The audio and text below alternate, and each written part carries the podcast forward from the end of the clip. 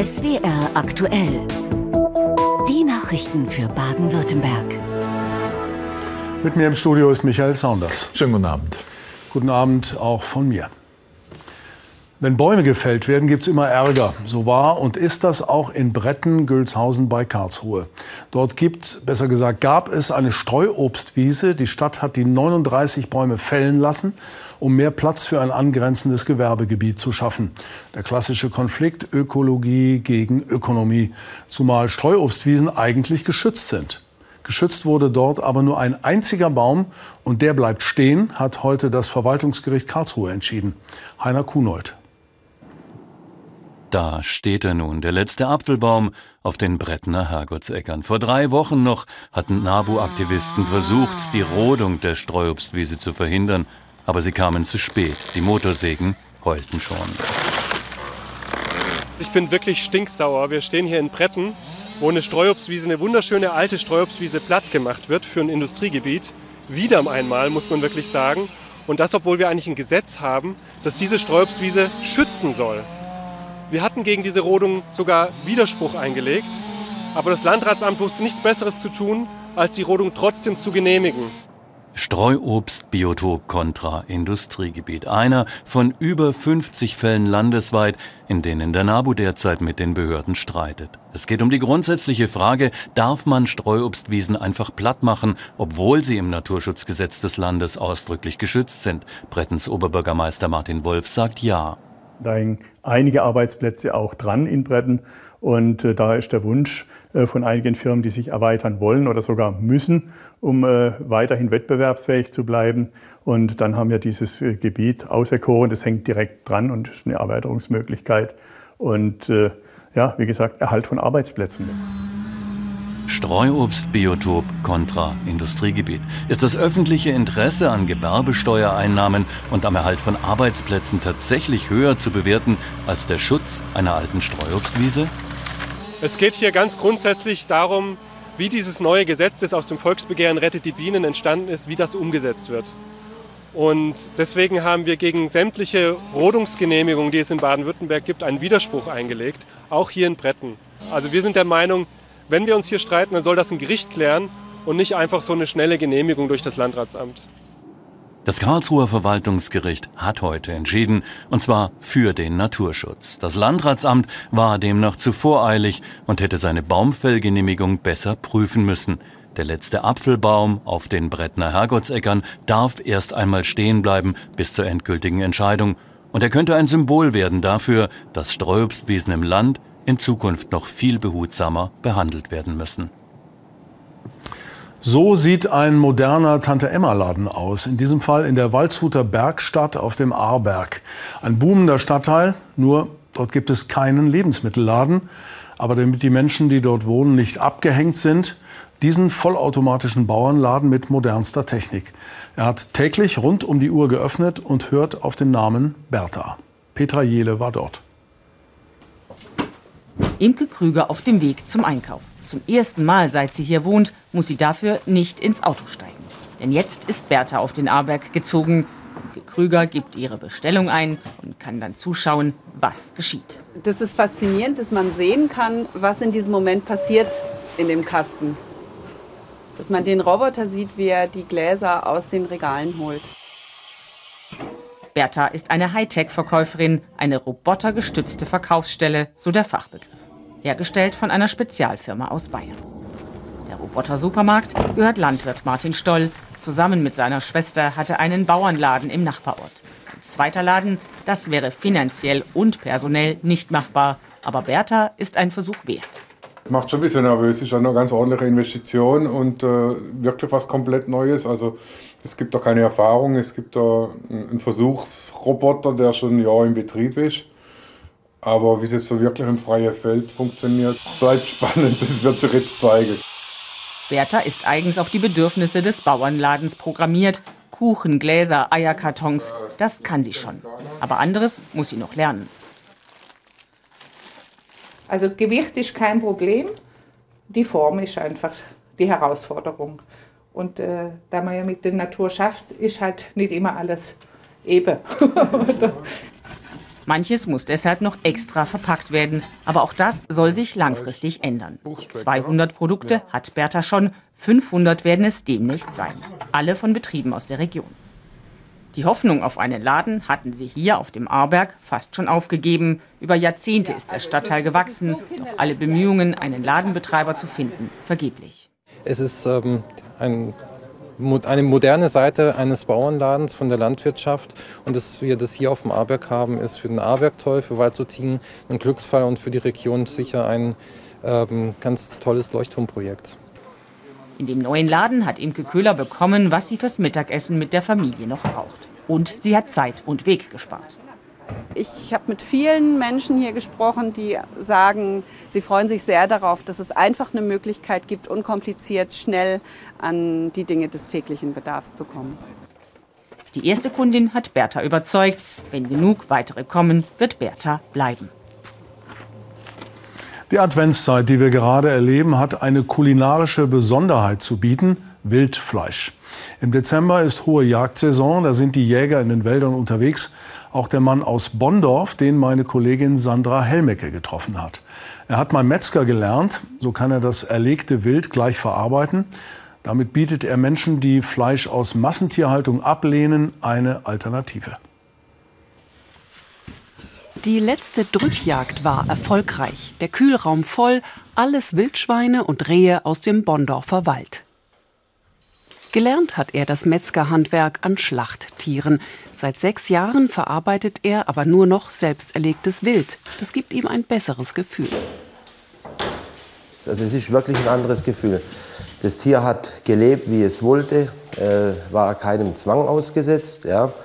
Und wenn man das dann erlegt und jetzt verarbeitet, es ist eine Liebe, die da entsteht zum Fleisch, weil ich dann einfach sage, das schmeckt mir persönlich besser, weil ich mit gutem Gefühl das essen kann, ja. Er selbst isst fast nur noch wild, sagt er, hält es für viel gesünder als Schlachtfleisch. Also die Vorteile von Wildfleisch ist, dass es komplett unbehandeltes Fleisch ist, ja. Dann hat Wild hat grundsätzlich einen sehr geringen Fettgehalt, weil die Tiere sehr vital sind. Hauptberuflich arbeitet Christian Hewart in einer Brauerei. Das Metzgern ist nur ein Nebenjob, aber einer, den er mit Überzeugung betreibt. 5 Rehe will er diese Saison noch erlegen. Den Wildabschussplan erstellt er zusammen mit dem Förster. Das sehen die Förster anhand vom Verbiss. Ja. Die aktuellste Forschung sagt, dass man anhand vom Verbiss am Wald feststellen kann, wie hoch die Wilddichte ist. Ein Schuss aus seinem Gewehr sei schonender als jede Schlachtung, sagt er. Bevor das Tier den Schuss hört, sei es im Idealfall schon tot. Weil die Kugel, die dann auf den Wildkörper eintrifft, die ist ja circa dreimal so schnell wie der Schall. 1 Stunde auf dem Hochsitz, sagt er, bringt 1 Kilo Fleisch. Ein Durchschnittswert. Heute sitzt er umsonst bis in die Dunkelheit. Einen Laden hat Christian Hewart nicht, das würde sich nicht lohnen. Jagdsaison ist nicht das ganze Jahr.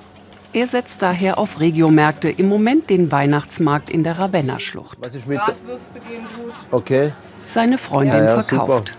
Ja, mir macht das Verkaufen Spaß. Ich habe ja mittlerweile auch den Jagdschein gemacht und gehe selber mit jagen und teile halt die Leidenschaft. Von daher ergänzt sich das ganz gut. Wild aus der Region für die Region. Eine echte Alternative zu Fleisch aus Massentierhaltung finden Christian Hewart und seine Partnerin. So, weiter geht's jetzt mit Kurznachrichten und Michael Saunders. In 8 baden-württembergischen Städten und Gemeinden sollen im kommenden Jahr die Umweltzonen abgeschafft werden. Das meldet die Deutsche Presseagentur unter Berufung auf die zuständigen Regierungspräsidien im Land. Demnach gibt es entsprechende Pläne unter anderem für Heidelberg, Karlsruhe, Pfinstal, Schwäbisch Gmünd und Schramberg. Wie es hieß, ist die Luftqualität in diesen Kommunen besser geworden. Umweltzonen sind Gebiete, in denen nur Fahrzeuge mit bestimmten Abgasstandards fahren dürfen. Die Zahl der Kirchenaustritte in Baden-Württemberg ist auch in diesem Jahr hoch geblieben, besonders in größeren Städten. In Stuttgart kehrten mehr als 6.000 Menschen den beiden großen christlichen Kirchen den Rücken. In Karlsruhe waren es rund 3.500. Als Grund nennen viele Gläubige die Missbrauchsskandale, aber auch die Kirchensteuer. Kurz vor Weihnachten hat sich Ministerpräsident Kretschmann zum zweiten Mal mit dem Coronavirus infiziert. Nach Angaben eines Regierungssprechers hatte der grünen Politiker gestern einen positiven Selbsttest gemacht und befinde sich derzeit mit leichten Symptomen zu Hause. Der 74-Jährige hatte sich schon einmal im März infiziert. Damals war er weitgehend symptomfrei geblieben. 19 Ärzte der inneren Abteilung des Krankenhauses Schopfheim haben mit Kündigung gedroht. Sie reagieren damit auf Pläne der Klinikleitung, die Abteilung ins Krankenhaus nach Rheinfelden zu verlegen. In der kleinen Schopfheimer Klinik hängt der Haussegen schief. Seit das Personal jetzt von der Geschäftsführung über die Details der Umstrukturierung informiert worden ist. Wir sind entsetzt, dass hier etablierte Versorgungsstrukturen zerschlagen werden sollen. Ohne schlüssige Begründung der Geschäftsführung uns gegenüber oder ohne tiefergehende Analyse. Andreas Meine und 18 seiner Arztkollegen wollen den Weg nach Rheinfelden nicht mitgehen. Denn alle 4 Kliniken im Kreis Lörrach werden in 3 Jahren sowieso aufgelöst, weil dann alle in die neue Zentralklinik nach Lörrach umziehen. Die Umstrukturierung soll die Zusammenarbeit schon mal einüben und auch Kosten sparen. Also wir nehmen natürlich die Kündigungsandrohungen der Kolleginnen und Kollegen sehr, sehr ernst.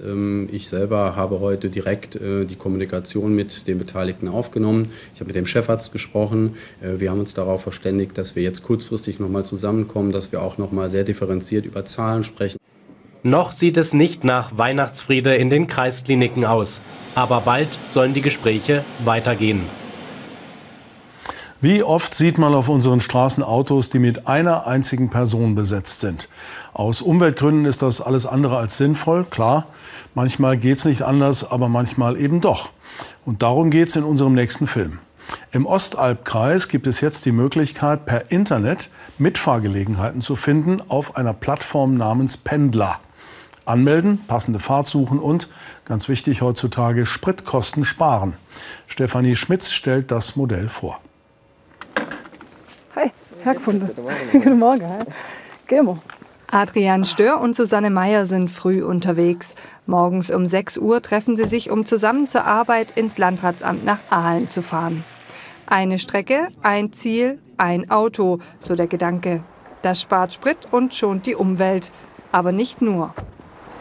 Dadurch, dass ich halt aus Schwäbisch Gmünd hier jeden Tag herfahren muss, hatte ich halt die Idee, ja, Mitfahrgelegenheit wäre cool, einfach um auch Spritkosten zu sparen, Umwelt zu schonen und halt auch immer allein sein im Auto, ist ja auch mit der Zeit langweilig. Man fährt gemeinsam, wenn irgendwas ist oder so, dann ist man nie alleine. Ich finde es sehr gut, hat morgens ein bisschen Unterhaltung, kommt ein bisschen fitter und fröhlicher in die Arbeit und man spart natürlich Sprit, klar, das auf jeden Fall. Nicht bloß ein Auto fährt der gleiche Weg wie sonst 2. Die beiden haben sich online und kostenlos angemeldet auf der Plattform pendler.com. Wer das macht, muss Start und Ziel eingeben und schon zeigt eine Karte die passenden Mitfahrgelegenheiten an. Der Wohn- und Arbeitsort muss dabei nicht genau mit dem des Mitfahrers übereinstimmen. Über 1.500 Menschen aus dem Ostalbkreis sind inzwischen auf der Plattform registriert. Lukas Dreher vom Landratsamt ist stolz, dass sein Landkreis einer der ersten im Land war, die diese Plattform zur Verfügung gestellt hat.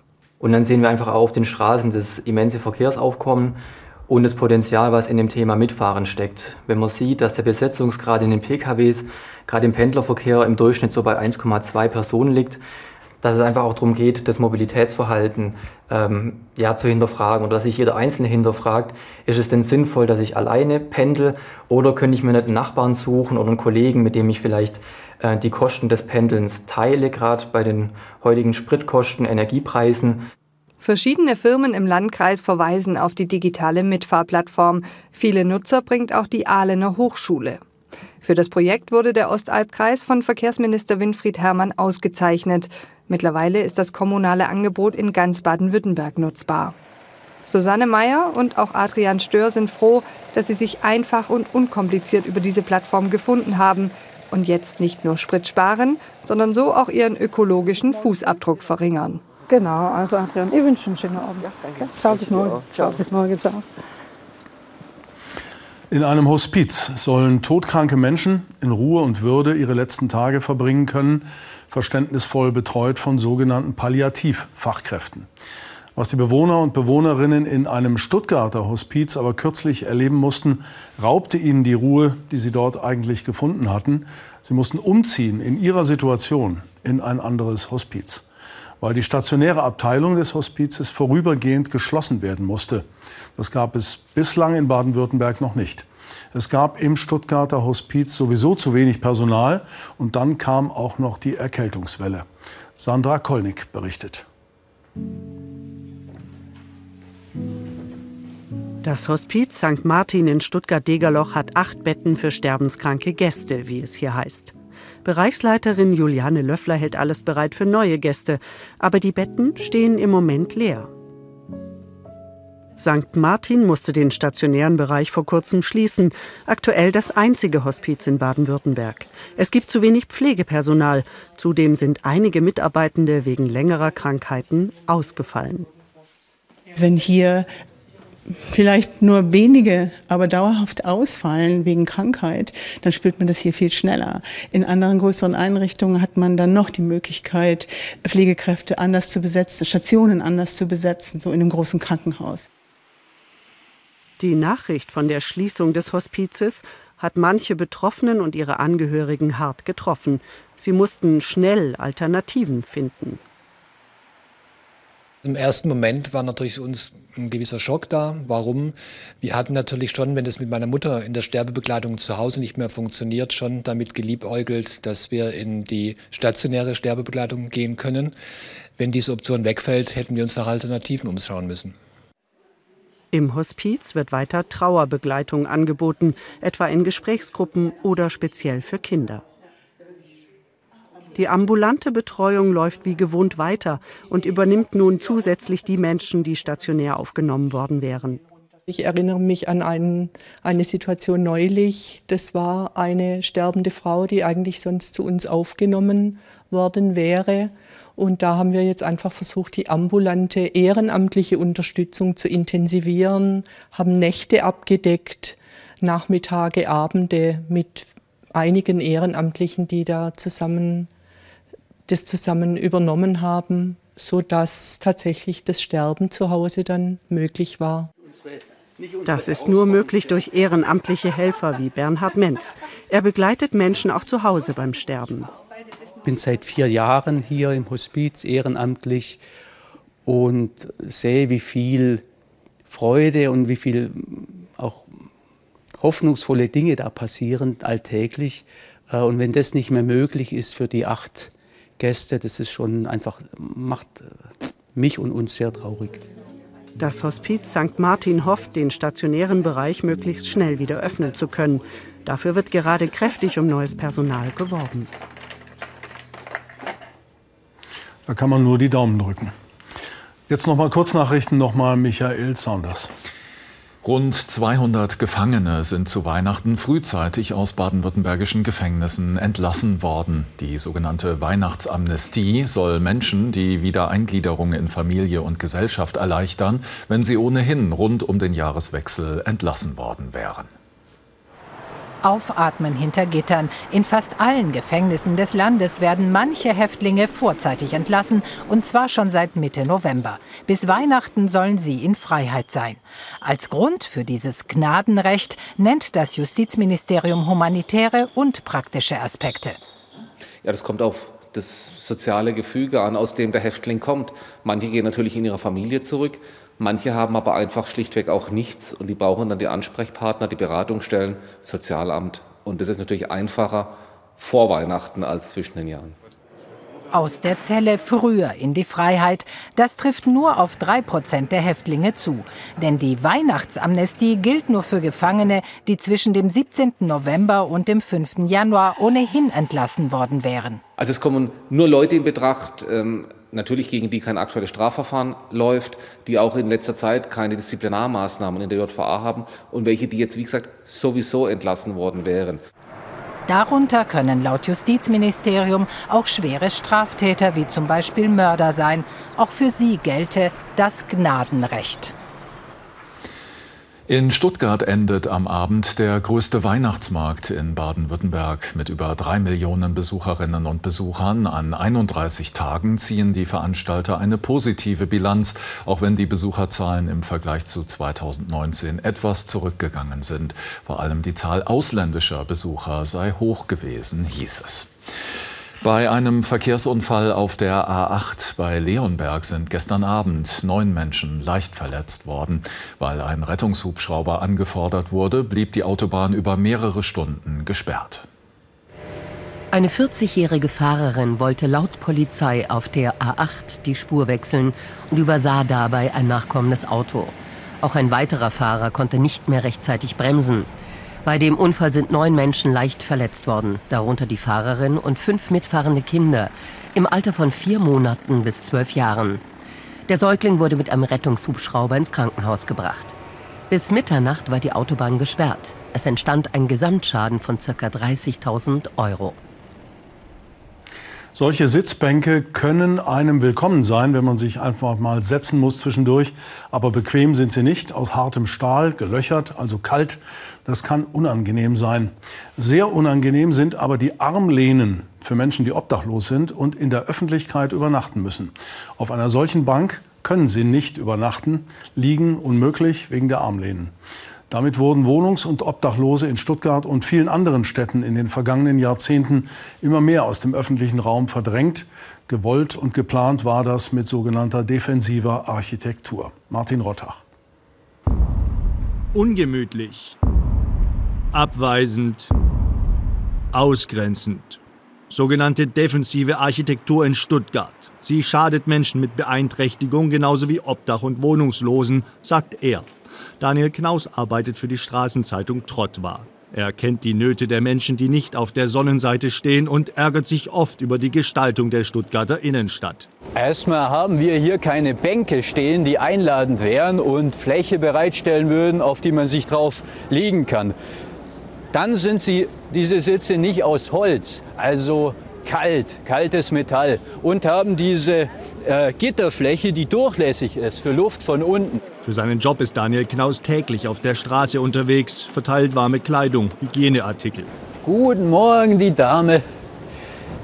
Ich habe Ihnen ja schon Kleidung gebracht. Der Wagen gut gefüllt. Die Sachen sind hauptsächlich Spenden. Heute hat Daniel Knaus etwas Besonderes im Gepäck: Schokolade zu Weihnachten. Außerdem immer dabei ein offenes Ohr für die Probleme der Menschen. Dann komme ich in den nächsten Tagen wieder. Vielleicht sehen wir uns schon morgen wieder, wenn Sie da sind. Passen Sie auf sich auf. Seine Sachen können allerdings nur ein bisschen helfen, sagt er. Besser wäre eine Stadt, die die Bedürfnisse der Schwachen berücksichtige. Solche Bauwerke wie hier stießen Menschen ab, vertrieben sie sogar. Defensive Architektur wird ja auch menschenfeindliche Architektur genannt und beschreibt sich dadurch, dass sie Menschen verdrängt, nicht zulässt, dass Menschen einen Raum betreten. Der öffentliche Raum gehört den Menschen, sagt Daniel Knaus. Sie zu verdrängen, das sei falsch. Wohnungslose und beeinträchtigte Menschen fühlen sich in Stuttgart deshalb oft nicht willkommen. Ich muss jetzt demnächst wieder da runter, in die eine Charlottenpassage runter, in die Toilette, mich dort waschen. Und eigentlich ist das verboten. Die Leute, die nichts haben, gerade wenn es regnet, schneit oder sonst was, die haben gar nichts, um sich unterzustellen. Stuttgart ist irgendwie so sture Böcke. Ne, kann man sagen, sture Böcke halt einfach. Die sind nur ihr eigenes Ich. Auf Anfrage des SWR antwortet die Stadt Stuttgart schriftlich. Generell ist das planerische Anliegen, hier nicht bestimmte Personengruppen auszuschließen, sondern die gesamte Öffentlichkeit im Blick zu haben, unabhängig von Geschlecht, Alter etc. Weiter heißt es, man sehe das Problem und möchte die Aufenthaltsqualität im öffentlichen Raum verbessern. Wird Stuttgart also bald umgebaut? Daniel Knaus bezweifelt das. Dabei wäre es so wichtig, um Menschen nicht mehr auszugrenzen. Auch in Stuttgart gab es heute wieder das traditionelle Weihnachtssingen im Stadion der Kickers auf der Waldau. So sah das zuletzt aus, 2019, vor Corona. Dann war erstmal Zwangspause. Aber jetzt, heute Abend, war es wieder soweit. Über 3000 Fans haben sich dort zum gemeinsamen Weihnachtssingen getroffen. Im Stadion von Union Berlin an der Alten Försterei hat alles angefangen. Da haben sich vor fast 20 Jahren 89 Fans zum Weihnachtssingen getroffen. Heute sind es längst Hunderttausende, die in deutschen Stadien große Chöre bilden und in der Pause eine Stadionwurst essen. Vanessa Kopp und Sophie Schindler berichten aus dem Gazi-Stadion.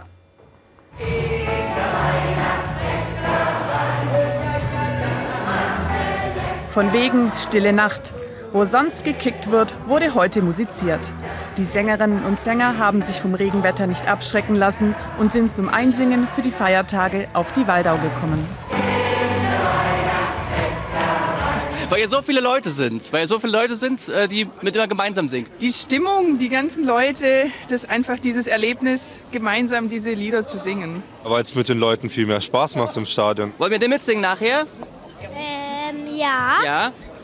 2019 fand das Stuttgarter Weihnachtssingen zum ersten Mal statt. Dann kam Corona und es wurde 2 Jahre lang per Livestream gesungen. Umso größer ist die Freude, dass das Event in diesem Jahr wieder im Stadion stattfinden kann. Deshalb freuen wir uns wahnsinnig, dass wir wieder das machen können. Wir haben ja gar nicht damit gerechnet, also wir wussten nicht, mit was rechnen wir. Deshalb sind wir ja auch mit im Stream und sind unendlich dankbar, dass wir wieder zusammen singen dürfen hier. Begleitet wurden die Weihnachtssänger von Bläsern und einer Band. Wer nicht textsicher war, der konnte auf der großen Leinwand mitlesen. Veranstaltet wird das gemeinschaftliche Singen von der Evangelischen Landeskirche. Ein Teil der Einnahmen vom Ticketverkauf wird für einen guten Zweck gespendet. Zusammenkommen, Gutes tun und die Feiertage einläuten. Der Geist der Weihnacht auf der Waldau. Nichts liegt jetzt näher, als Ihnen frohe Weihnachten zu wünschen. Ja, genießen Sie die festliche Zeit. SWR aktuell ist übrigens morgen und an den beiden Feiertagen jeweils um 7:45 mit den Landesnachrichten für Sie da. Und natürlich auch noch mal heute Abend um 9:45. Claudia Kleinert kommt jetzt mit den Wetteraussichten und wir sagen nur noch auf Wiedersehen. Schöne Weihnachten. Machen Sie es gut. Machen Sie es gut, ja. Haben wir schon mal gedoppelt. Das haben wir schon.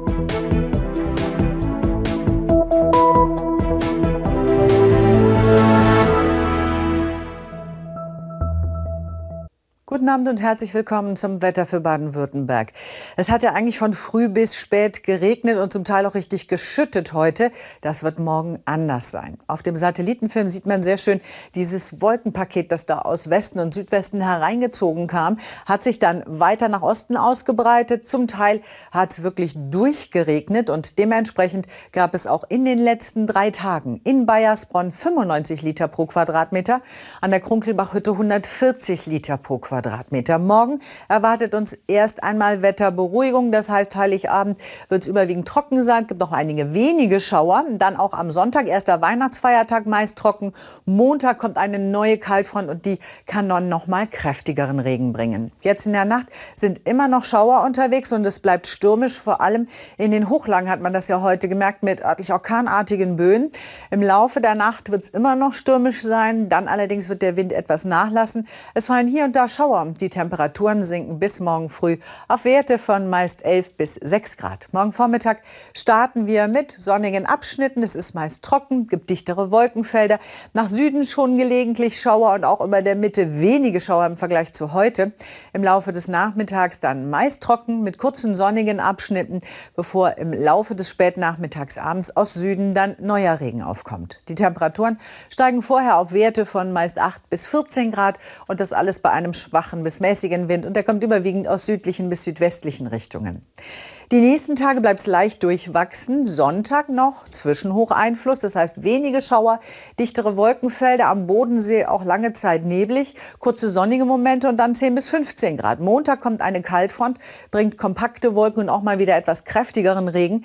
Der Dienstag dann wieder meist trocken, es sind dichtere Wolken unterwegs, zum Teil bleibt es auch neblig trüb und hinter der Kaltfront deutlich kühler, das heißt die Temperaturen steigen meist nur noch so auf Werte von 7 bis 9 Grad.